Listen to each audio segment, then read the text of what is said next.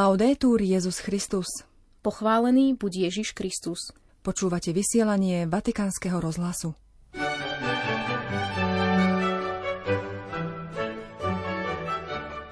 Nestávajte múry, majte otvorené srdcia, vyzýva pápež vo videoposolstve mladých pripravujúcich sa na Svetové dni mládeže.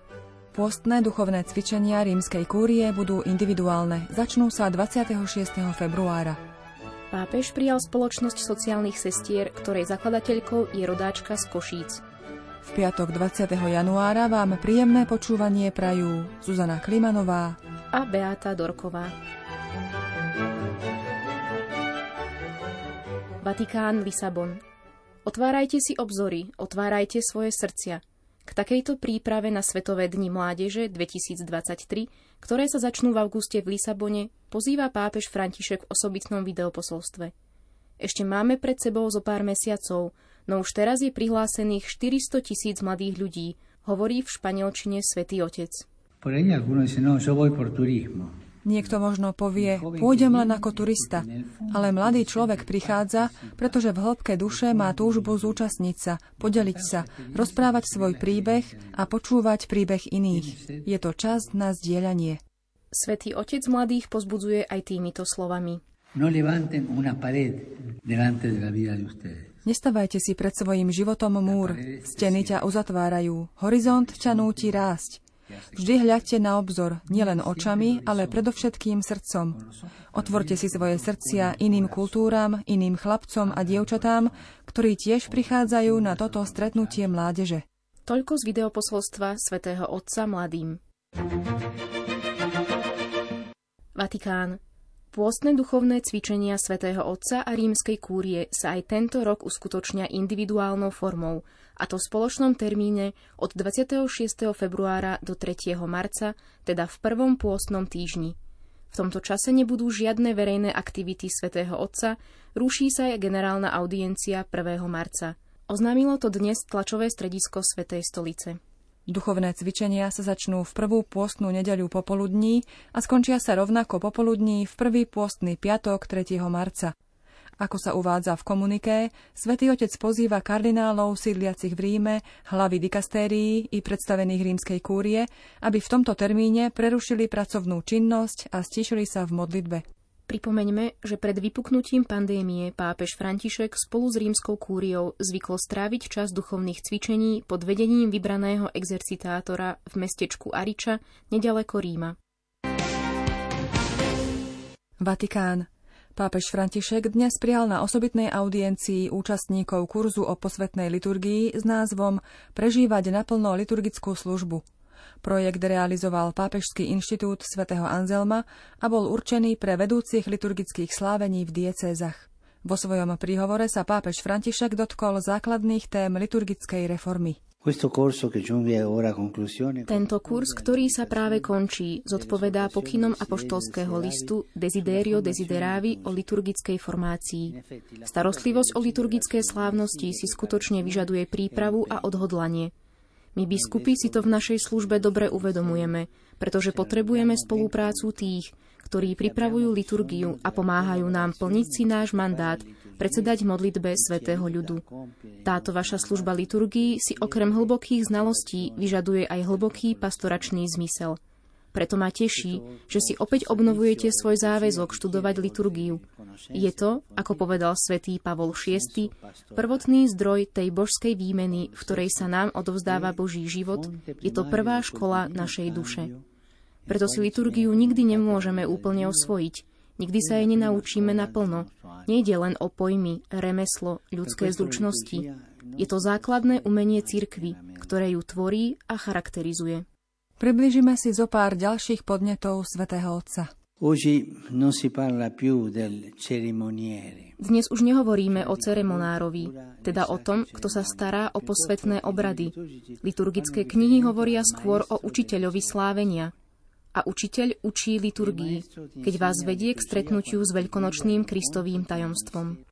Liturgia sa okrem posvetnosti a krásy má vyznačovať jednoduchosťou a poriadkom, pripomenul pápež František a pokračoval. Služba majstra slávení je diakonia. Spolupracuje s biskupom v službe spoločenstvu. Úlohou majstra slávení je byť čo najmenej v popredí, koná diskrétne, usilovne, nie je nadradený tomu, čo sa slávi, ale svojim konaním zdôrazňuje, že stredobodom je ukrižovaný a vzkriesený Kristus, skonštatoval pápež. Najmä v katedrále je potrebné, aby niekto koordinoval biskupské slávenia ako najbližší spolupracovník biskupa, aby tak podporil plodnú účasť Božieho ľudu, pokračoval v príhovore svätý Otec a zdôraznil hlavný cieľ liturgie. Vždy je potrebné mať na zreteli jeden z hlavných princípov druhého Vatikánskeho koncilu. Vždy je potrebné hľadieť na dobro spoločenstva, pastoráciu veriacich. To je hlavný cieľ, ktorý musí byť v popredí aj pri príprave a vedení slávení. Ak to zanedbáme, budeme mať síce krásne rituály, ale bez sily, bez chuti, bez zmyslu, pretože sa nedotýkajú srdca a existencie Božieho ľudu. Je to Kristus, kto rozochvieva srdce. Je to stretnutie s ním, ktoré priťahuje ducha. Slávenie, ktoré neevangelizuje, nie je autentické. Pápež František dáva odpoveď na otázku, ako sa dá dosiahnuť to, aby sme naďalej neprestávali žasnúť nad tým, čo sa pri slávení deje pred našimi očami. La risposta si trova già in Sacrosanto Concilium. Odpoveď sa nachádza už v Sacrosanctum Concilium. V článku 14 odporúča formáciu veriacich, ale konštitúcia hovorí, keďže v to nemožno dúfať, ak sami pastieri duši nie sú preniknutí, predovšetkým oni, duchom a silou liturgie, a ak sa nestanú jej majstrami, je absolútne nevyhnutné dať na prvé miesto liturgickú formáciu kléru.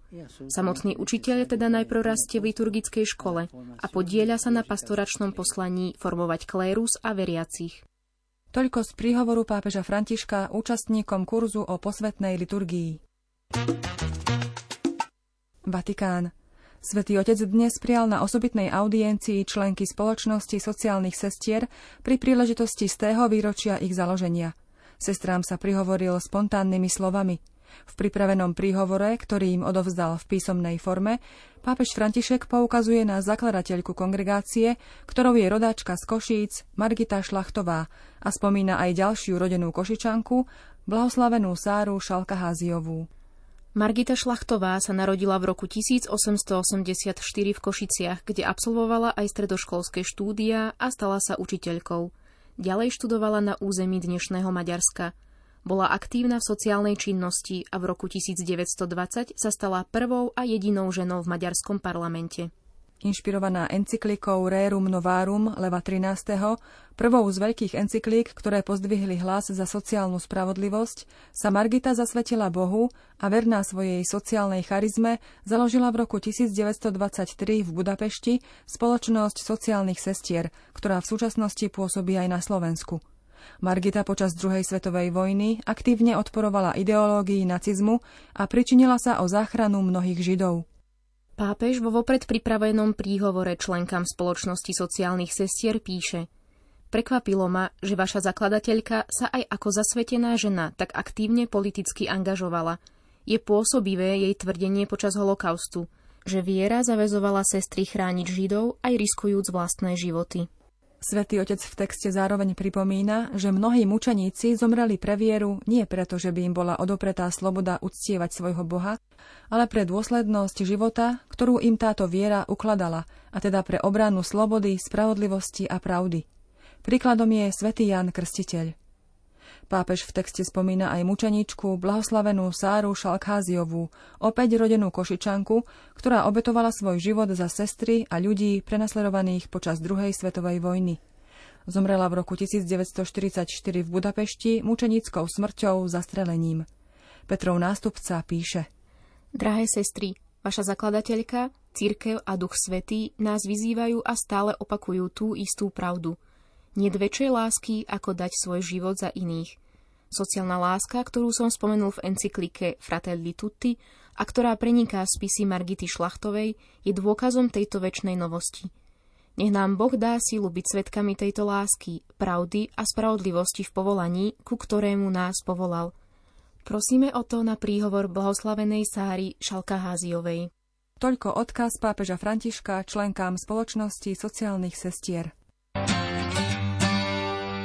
Ako sme už informovali, do väčšného mesta včera večer zavítala delegácia konferencie biskupov Slovenska. Na mikrofón Ľudovita Malíka slovenskí biskupy hovorili o tom, aký je cieľ ich cesty. Hovorí predseda KBS, košický arcibiskup metropolita Bernard Bober.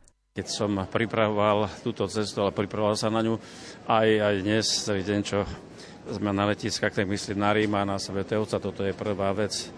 E, takže ideme navštíviť Sv. Otca na pozvanie jeho, pretože sme e, na Slovensku no vedenie našej konferencie takže to bude predovšetkým návšteva jeho a to bude v sobotu. No a zajtra by sme navštívili kongregáciu pre biskupov a takisto aj štátneho tajomníka, takže to sú tie také e, dikasterie veľmi vážne, dá sa povedať, ktoré pomáhajú Svetému Otcovi pri riadení církvy. No a potom budú ešte ďalšie vybavené návštevy, takže teším sa, že uvidím Svetého Otca, že sa mu trošku tak bližšie priblížime a ho trošku povzbudíme v jeho kríži a v jeho snahe ukázať naozaj tomuto svetu vždy službu, obetovať sa až do krajnosti. Myslím, že Svetý Otec sa tak berie od začiatku svoju službu, Takže je to e, povzbudenie aj pre nás a zase my ho chceme tiež povzbudiť v tomto.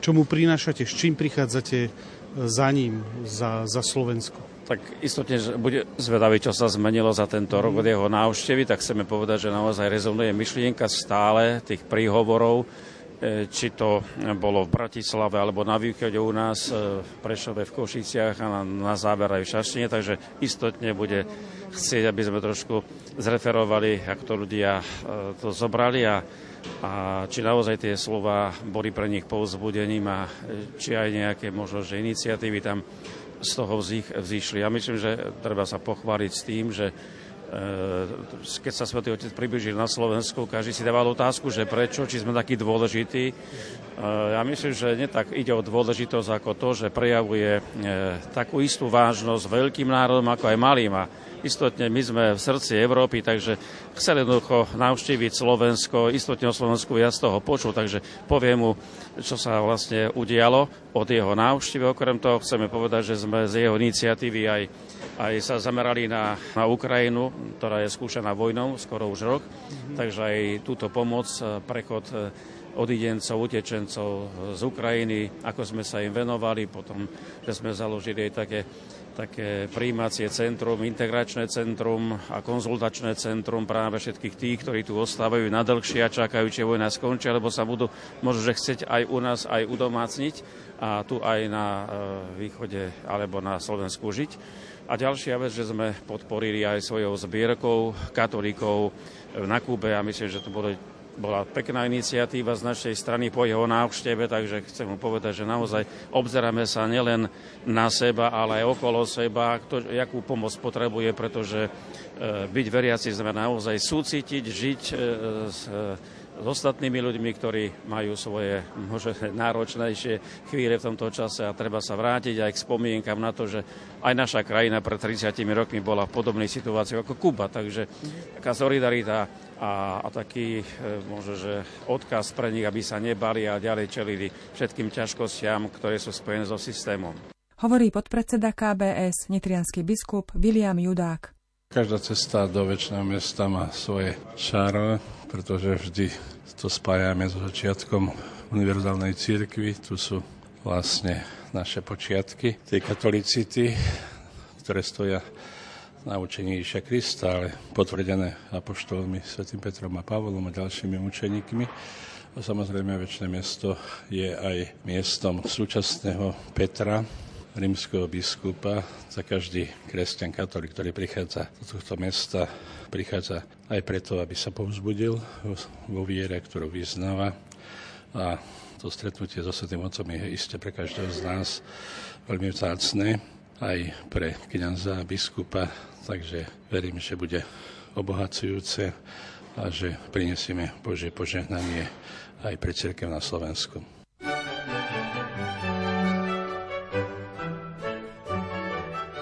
Milí poslucháči, to je už od nás pre dnešok všetko. Do počutia zajtra. Laudetur Jezus Christus.